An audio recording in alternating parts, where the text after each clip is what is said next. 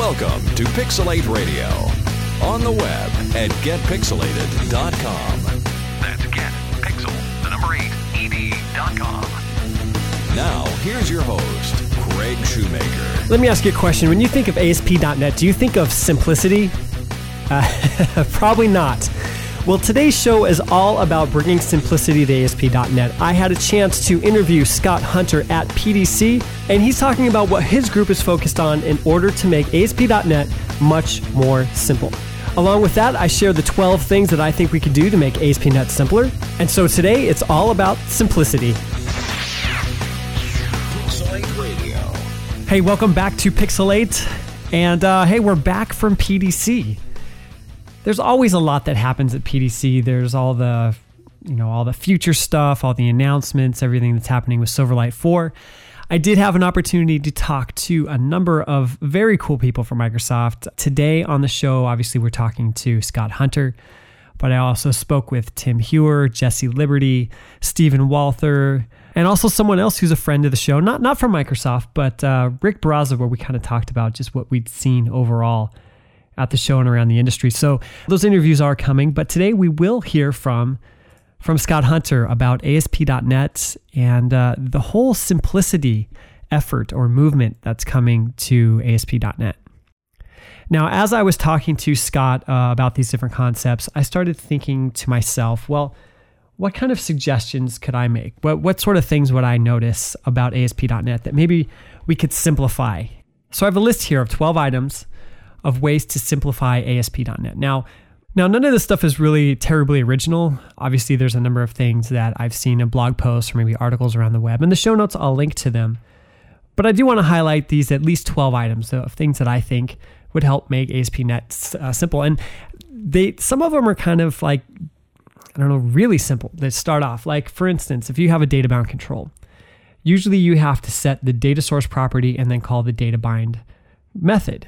Well, what about a simple overload to the data bind method that sets the data source for you and then calls data bind?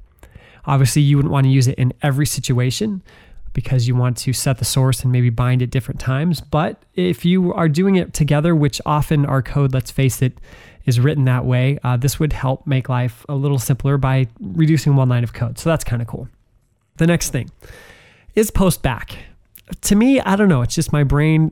When you're using the postback mechanisms, you always have to check if it is not a postback in page load or wherever you're doing. It just always seemed backwards to me because really what we were concerned about was not whether or not it was a postback. Really, we wanted to know if it was the first request. So what about a simple object off of the page control that is just the reverse of is postback, and we just call it is first request?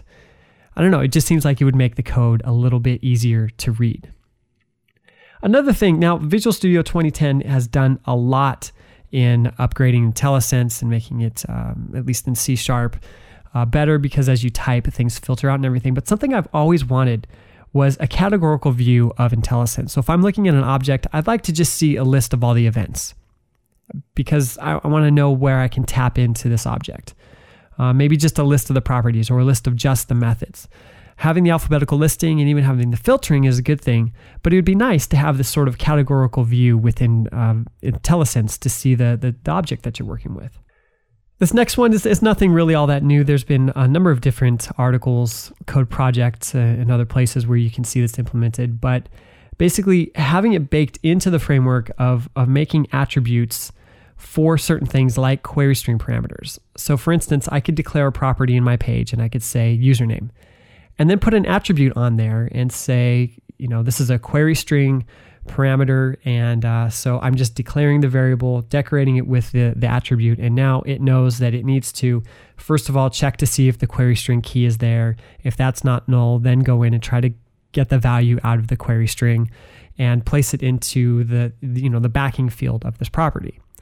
And this would work well too. So you could declare, say, a nullable int and put the attribute there. And then so if the item doesn't show up in query string, then you have a null value. And this would just make, I mean, how many times have you written that same type of code of checking the query string or forms collection or context items or whatever, just having these attributes that know how to pull out of these different pieces. That kind of leads into another area. And with .NET 4, we're going to have a lot more control over our control IDs. Thank you, guys. It's about time, and it's just, that is a huge win for all of us. So obviously, ASP.NET MVC makes a large use of model binders. And so it would be awesome to have model binder support within ASP.NET web forms. That way you could declare items on the page, it would map directly to your model, and you could work down with a presenter or even right there on the page if you want to. But that whole mapping layer would certainly make life a whole lot easier. Now, this is just kind of a research post that I don't remember who put out. I feel bad now. I don't have it prepared here as I'm recording, but obviously it'll be in the show notes. But it showed how to do data binding in ASP.NET using the same type of syntax that you find in XAML. So you would have open curly brace, the word binding, the property name, close curly brace. And for me, when I'm doing data binding in ASP.NET, you have to choose, okay, do I use eval? Do I use bind? You know, there's certain nuances there when you use it. And we've seen this type of syntax come to ASP.NET AJAX. It's obviously in XAML, so you find it in Silverlight and WPF. And so if it was extended into ASP.NET, that would just make a very simple, natural, consistent binding type of syntax that you could use in any platform. So I'd love to see that come to ASP.NET. The next thing that I thought of that would be very nice is in JavaScript. If you had a way to basically just simply call a method and get a data transfer object out of your view. So it's basically like a view model in JavaScript. It's really more of a DTO, but you just call this function, say, and it looks at all the input controls on the page and it builds up a JSON object. And it's something that you could use to then post back to the server, not post back, but, you know, make an AJAX call or whatever you want to do back to the server. Now, obviously, that's easy for text box controls and text area controls. But if you have a list box or a drop-down list or something like that, then what it would do is create maybe three properties. So maybe one is the text value. The next is the ID value, or, you know, what you usually put in the value piece of that control. But then also the selected index. So you would have three properties in your JSON object to represent this one control. And that really would give you all the information that you need back on the server to deal with what's been selected up on the client. So some sort of automatic DTO or view model or something like that within JavaScript you could generate and then send it right back to the server. I know that that's a lot of left and right code that just really isn't even necessary to write. Now here's a huge one that people often talk about wanting to deal with. Now, view state will be pared down a lot in ASP.NET 4. We know that. But there'll still be times when you need view state. And often view state, you have no control over where it goes. There are some hacks out there that you can find that will allow you to move view state to the bottom of the page. And that's probably where you want it. But it would probably be a good thing to open it up and say, okay, provide a container and then I can put view state wherever I want it. So if for some crazy reason you want view state right in the middle of your page, you could do that. Obviously, we'd probably want it down at the bottom of the page, but it seems like if they're going to do work to open it up, we should be able to have control over where we'd want view state. So being able to select where view state shows up, I think would make life a lot easier, because then we're not having to go and implement weird hacks and make things happen sort of after the fact. So I haven't been numbering these, but it looks like we're down to, I don't know, about number 9 or so. But an article that I wrote up on ASP Alliance a number of years ago was basically showing an approach of how to disable the submit button after people have clicked it. And there's a lot of different ways you could do it. My implementation basically just used a timer and used the style sheet to disable it. And I'll link on the show notes to that article. But it'd be very nice if there was something native within the framework to where you could just say, once this submit button has been clicked, it's been disabled, and kind of work through all of the logic that's necessary for that, because that is something that people get hung up on as they're building their applications. Now, the next area I know is something I've seen people asking for in different types of contexts. You can go into Visual Studio and you can spin up like the management console for ASP.NET, so you can add the users, you can set the roles, you can get the whole authentication piece set up for ASP.NET within Visual Studio. But often you want to be able to expose that same type of functionality to the user. Now, Jeffrey Palermo and Eric Hexter have recently blogged about this whole idea of a portable area. And it's this idea that you can basically take the entire context of a UI and compile it down into a single assembly and then include it into one of your applications. So it would be nice if the whole management console that allows you to deal with the basics of working with the membership API was exposed through maybe some sort of a portable area or something like that.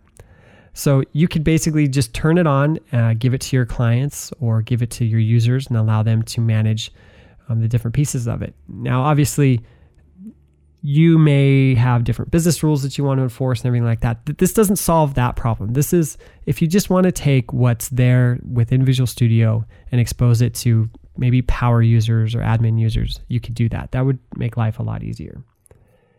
All right, I've got two left. Now, one of these is I guess I should have started off because this is another one of those real simple things. And that is the whole idea of an application name. Now, I know when I've worked on applications, I'll go in and create like some sort of configuration object. And then I've got my application name because if I want to put out, Jerry's e-commerce store or something like that, I don't want it, in strings all throughout the application. I want a single place for it. Well, there's an issue when you're looking at the membership providers of having an application name within the web config. And there's a blog post that Scott Guthrie has put up almost 4 years ago now, 2006, about how you should always set the application name. So if there was something simple within ASP.NET, some sort of a context object or something that gave the application name, but then that also mapped back to the membership provider, so that then you didn't even have to think about this sort of obscure rule of whether or not you're providing your name into the application name.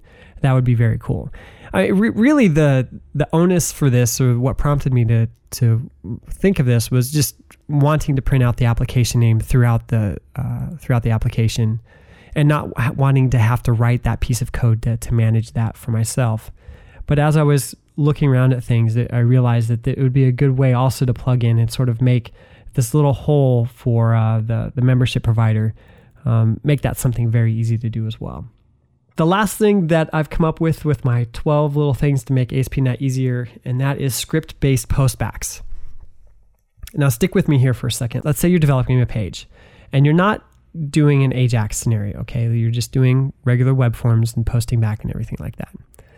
But let's say that you have some JavaScript that you've run, and within that JavaScript, you need to post back to the server. Now, initially, it's not very easy to do that. There's a number of different approaches. The most common approach I've seen, and I have used myself, is to create like a link button and create the click handler and get the associated code behind for it. So create that link button and then hide it using style sheets up on the page. And so then what you do is you view source and look at the JavaScript that was generated in order to create that postback. So then you can take that do postback method that it's created and sort of put that anywhere you want within some JavaScript that you write. So let's say you have some custom logic you need to execute, but then you need to do the postback, then you go and do it. It'd be nice if there was some sort of control or something that would allow you to do script-based postbacks, so you don't have to create a control and have this generated code and hide it with CSS, but something that would make it very simple where you can initiate a postback from JavaScript and deal with it on the back end. So there you go. There's 12 things that I've come up with that would make ASP.NET simpler. And there's a good chance they're already even working on some of this stuff. Now, the real fun is to listen to Scott Hunter talk about the advancements that they are working on and also that they're thinking about that makes ASP.NET a lot simpler. So let's listen to Scott talk about what he has got in store for us very soon. So we are back here with Scott Hunter at PDC09, and there's a lot going on, but why don't you tell us a little bit about some of the new stuff that's coming out? Yeah, so I recap, we're at PDC, and this is kind of, we're showing off a lot of .NET 4 stuff here. But, at Microsoft, we're always thinking about what we're going to do next. And so for our team, A lot of that is what are we going to do next in the web platform, and one of the things that we think that we'd really like to dig into is three or four themes. One of those themes is simplicity, and that is making things that you do today easier. Active Record solves this around the data space, and I'll explain that in a second. Another area that we think is vitally important to web developers is HTML5 and CSS standards and stuff like that. So we're obviously going to look at HTML5 and figure out where that fits in what we're offering. And the third area is obviously performance. We really care about site performance, and we're thinking of what can we do at the framework level to give your apps better performance without having the developer have to go and do all these things themselves. So those are probably the three areas I like to touch on today. We can probably spend a few minutes on each of those and give you some of the ideas that we're thinking. Anything we talk about today, we're just finishing up .NET 4 internally at Microsoft, so these are just kind of the areas that we're investing in and prototyping and playing with. I can't say what's going to ship out of any of this stuff, but hopefully people listening will actually get a kick out of what we're looking at. Well, it's good to know what you're looking at, what you're spending your time on, because it's hard to keep up with what ships, but it's just neat to have a pulse about what might be coming down the road, in the near future. Yeah. So I'm going to actually go backwards and let's do performance first. And so we had a session today at PDC where we showed two things. We showed using Velocity. Velocity is a distributed cache server that Microsoft provides. It's currently in CTP format. And one of the things we did in .NET 4 was we actually took some of the caching mechanisms inside of .NET, inside of ASP.NET, and made them provider-based. The benefit here is, before, if you actually wanted to really tie Velocity to an ASP.NET site, you'd have to go manually do that. Now, you can basically use this new provider model, plug Velocity directly in, and it just works transparently. So, for example, the demo we showed today was all around output caching. So if I'm using output caching, let's say I have a server farm. Today my output caching would actually be going, each server would be doing its own caching. If I plug Velocity in, the first server that gets hit stores the result of its output caching into Velocity, and the other 99 servers would not handle that request now. They would actually just serve it directly out of Velocity. So the idea is, your CPU utilization on a farm is going to go way down because we're basically sharing the cache among many, many web servers. And basically, with Velocity, then you can decide where you want to put that cache too, right? Correct. Yeah. You can put the cache on one machine, many machines. You could have a farm of those machines. They could they could be using whatever Velocity features you want to use to store that in memory or database or whatnot. But once again, the cool thing for the ASP.NET developer is because we're adding these provider models around caching, that means you don't have to change your code at all. You just go take these infrastructures like Velocity, plug them in, and you get it for free. And so what are the extensibility points that you tap into? Is it something within Global ASAX that you have to grab things, or where are you grabbing it? The extensibility point, honestly, is just it's like any of our other providers. So if you do like our membership provider or our profile provider today in webconfig, there's a section where you can actually add your own provider. In this case, there's some new webconfig sections where you can basically go and add your provider there, and we'll find it at runtime and start it up and use that. And we're showing Velocity today. There's nothing preventing you from using any of the ones that are out there on the market, like Memcache yourself, if you want to write your own provider for it. That's the cool thing is now suddenly, use whatever caching mechanism you want to use and plug it directly in, and don't change the ASP.NET website. It's just native to the framework at that point. Yeah. So long performance. Something else that we've been investigating in, and we showed some cool demos today, are sprites. So Steve Souders has this book, which is kind of the Bible book for how to make websites faster. And if you go read surveys and studies on this, you'll find that people that are actually browsing the web, if a page pauses for a second or two, they might just give up and go, click a toolbar and go somewhere else and not even wait. So his book actually has this statistics around this area and talks about the kind of perf you should try to get. And so he has lots of techniques in the book that are actually difficult techniques to implement, and so we're trying to make some of those techniques easier for the web developer. So one of the common cases is you've got a web page that has maybe 15 images. That means today when the browser hits that page, it's going to go make 15 requests to the web server for each of those images. The idea behind sprites is we would take all those 15 images, convert them into one image, and then the web page actually has one request and uses CSS to cut it up. So ASP.NET will handle consolidating all the images for you. Correct. So in the sample, we have samples of this on web forms and on MVC. Today we actually were showing MVC. And basically in MVC, you can create a sprite directory in your content folder and just drop your images in there.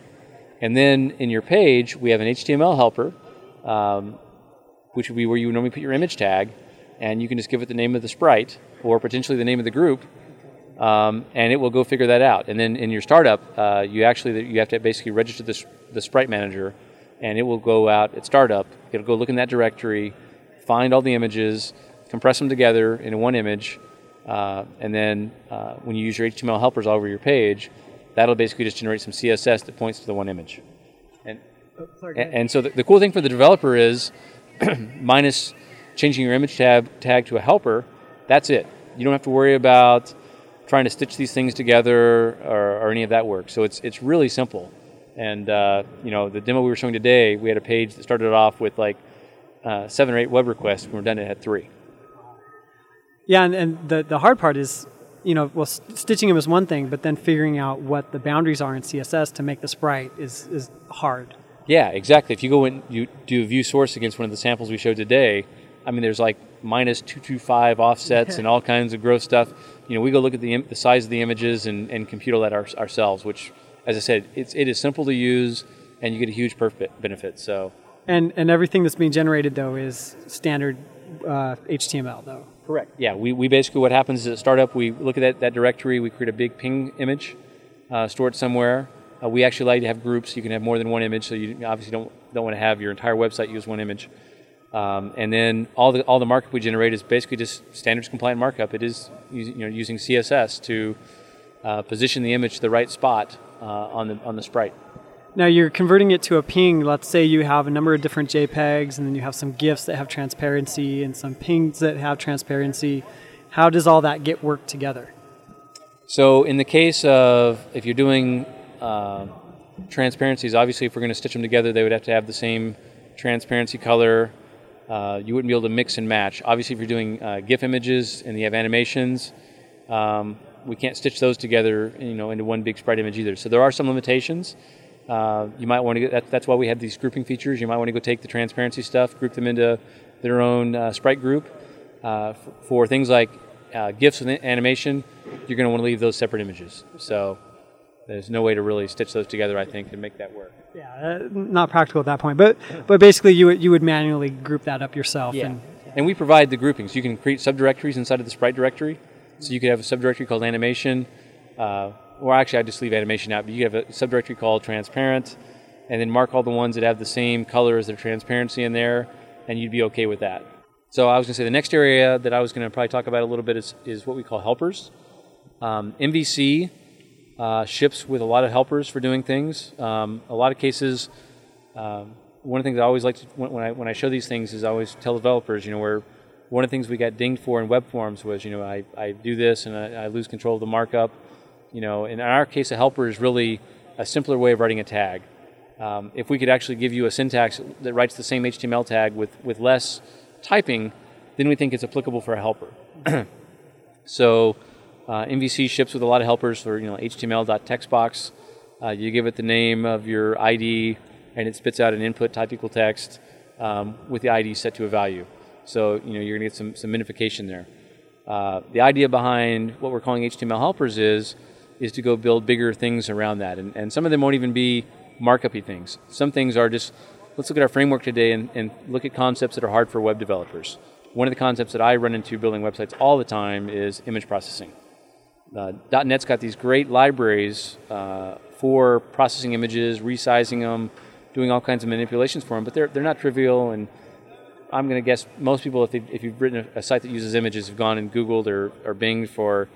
got to ping Microsoft here, so... how to resize an image or what, and you go find 20, 30 lines of .NET code to do this.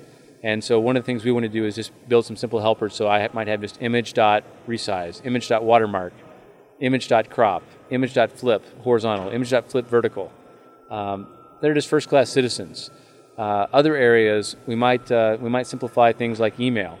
.NET, once again, has great email libraries, but What if I just have email.send, email.verify address? We're not rewriting parts of the framework. We're just providing nice little wrappers around some of the framework infrastructure. So that's one aspect of helpers. Another aspect of helpers is looking at common things that web developers do as well. So here's one that we were brainstorming internally that we all ran into was, God, I want my website, at 4 o'clock in the morning to send notifications out to a bunch of people. So we're thinking of having a background helper. So I can actually schedule a background task to say, hey, at 4 a.m., run this. Or imagine the scenario of you're going to upload an Excel spreadsheet, and then we're going to go crunch that and run a report. That's a process that might take 5-10 minutes. How do you do that today? Today you could do your own threading, but as soon as you spawn off a thread, if an exception is thrown from your thread you created, it'll basically pull the entire app domain down. Once again, you start off doing something simple and you find out that all these things are going to make it harder. And so the idea behind the background worker stuff would be to, number one, give you a nice scheduling mechanism and to go wrap that stuff so if an error does occur, we're not going to tear the app domain down. So once again, instead of having the developer have to figure this out, let's just give you a nice model to do this. WinForms actually provided something very similar to this in WinForms 2.0. They have a background worker that you can actually associate on a WinForm. And so we're going to build something very similar to that. But we're looking at all kinds of crazy ideas, like I want to put a Twitter search on my page. I want to do Facebook status on my page. All kinds of crazy things like that. I want to show my Xbox gamer tag on my page. So you want to bake that into .NET? Helper stuff? I'm not sure helper stuff's going to be in the framework.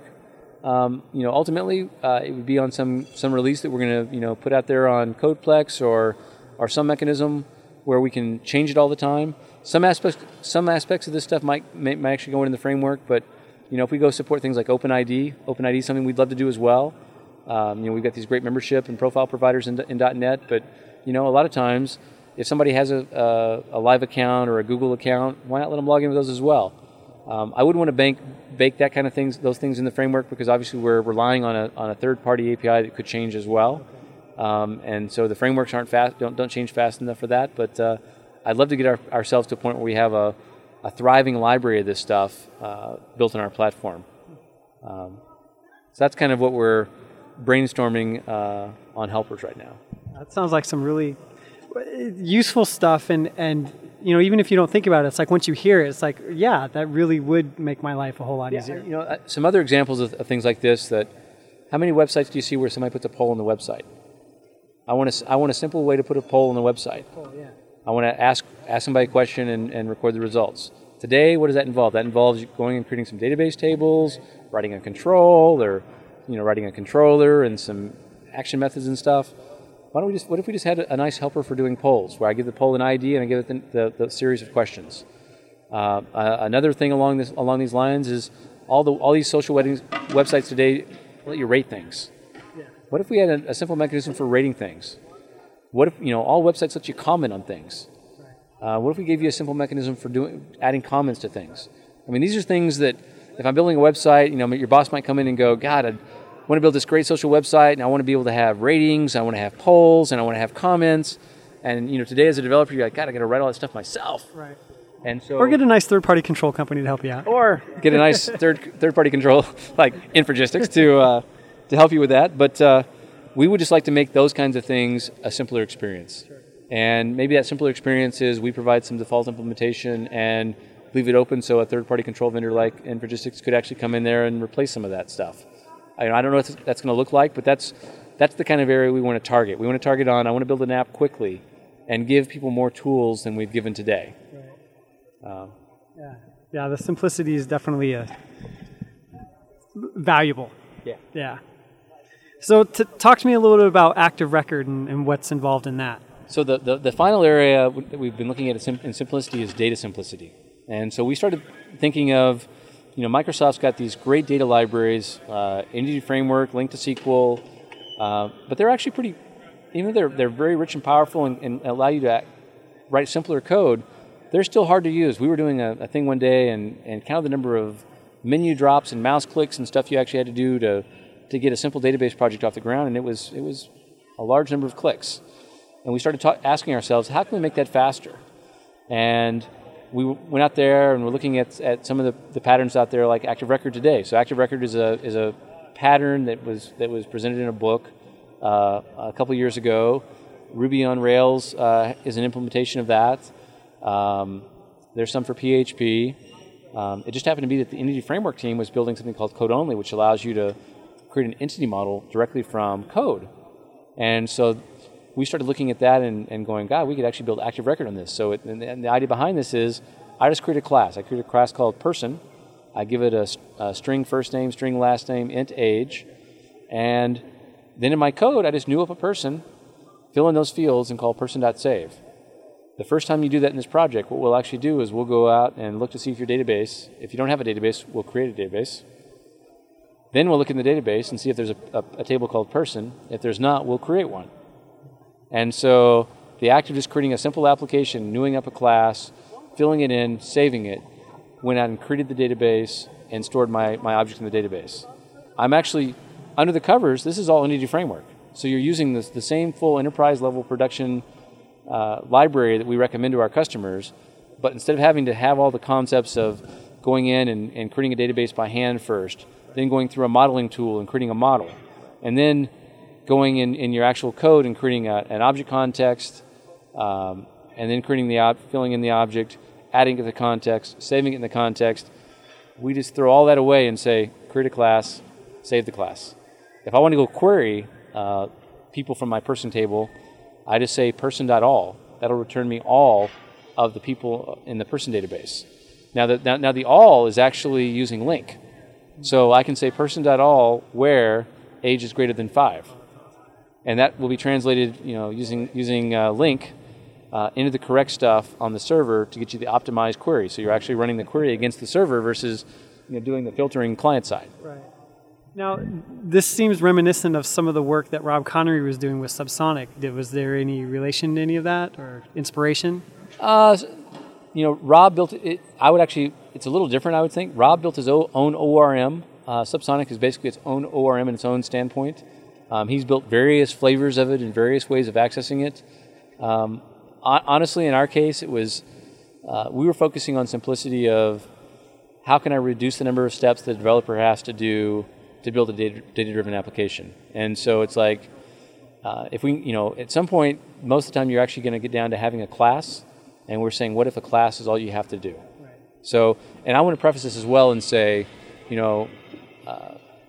what if you are going the other direction?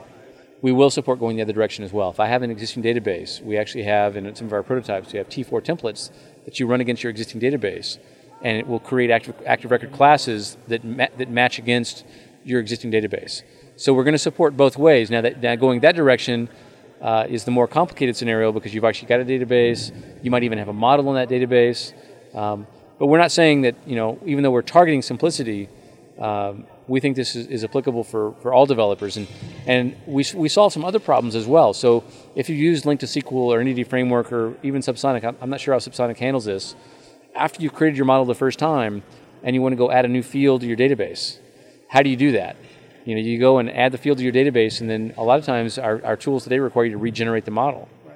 In the Active Record case, we do something called alterations. So if I just go and rename a field in my class, the next time I access the application, it'll go out to the database and rename the field. If I add a new field, it'll go add the field to the table automatically. So we're kind of automatically synchronizing, my class against my database. Allowing a much cooler developer experience where I can just kind of prototype just by starting with some classes, modify my classes, my database is going to modify as I go. Right. Now, usually the first time anybody mentions Active Record, immediately what comes up is the fact that, maybe Active Record isn't the best, but you should be using a repository pattern based off of what you're building. Is there a way to turn it off, or is it done through namespaces, or how is it integrated? There's nothing preventing you from using the repository pattern. So for people that have never heard of this before, as you're building applications, some people validly or invalidly, depending on your prognosis, they say that your actual class that matches your data class should not be the class that you actually filter up to your application. Your application should be working on something out, different than that. So we typically write it. We call it view model. So my view model is different than my actual database. There's nothing preventing you from building a repository pattern on Active Record. In fact, comically enough, Phil Hack from our team and Rob Connery have been twittering a whole bunch recently about. Rob has been going, maybe somebody should build a repository pattern against Active Record. And so there's been some Twitter conversations about that. So I would argue that there's nothing in the Active Record, Active Record is basically EF underlying. So there's nothing preventing you from creating another wrapper around it, using the repository pattern. And just exposing some DTOs after that. Exactly. It's up to the developer on what they want to do. We're obviously going to look and see if there's something we could do to make that a better experience from the framework side. But it's up to you. If you I think for the quick and simple prototype, nobody cares. But as you start scaling out and trying to build, enterprise level application, you probably want to have your business logic living in that middle tier, which is your DTOs. So simplicity in .NET, your guys are really bringing it. We're going to try to. I mean, that's, as I said, this is early. We really haven't started because we haven't come off the cycle of .NET 4 yet. And we got prototypes out there. And everybody's at PDC anyway. Everybody that's at PDC is basically on the crew that did not do the previous trade shows. For whatever reason, November is like the trade show month. We had Tech Ed Berlin. We had Dev Connections Las Vegas. And now we've got PDC, and those are all back to back to back. So...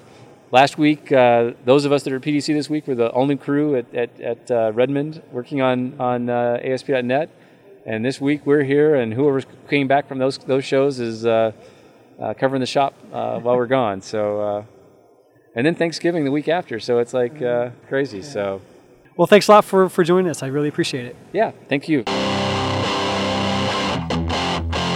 Now I got to say, some of this stuff I'm really excited about. The sprite support.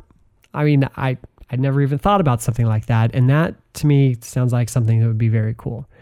I love the whole idea of the Active Record and the code first and everything like that. And so I'm excited to see these advancements come. I hope everything that he talks about does end up making it to the light of day. To you, I want to say thanks again for checking out the show. Please do remember there's a lot more interviews coming up that we did on the floor of PDC. And so this is Craig Shoemaker. Until next time, I'll talk to you soon. Pixel8 Radio. On the web at getpixelated.com. That's getpixel8ed.com. All rights reserved. Copyright 2009. Infragistics. On the web at infragistics.com.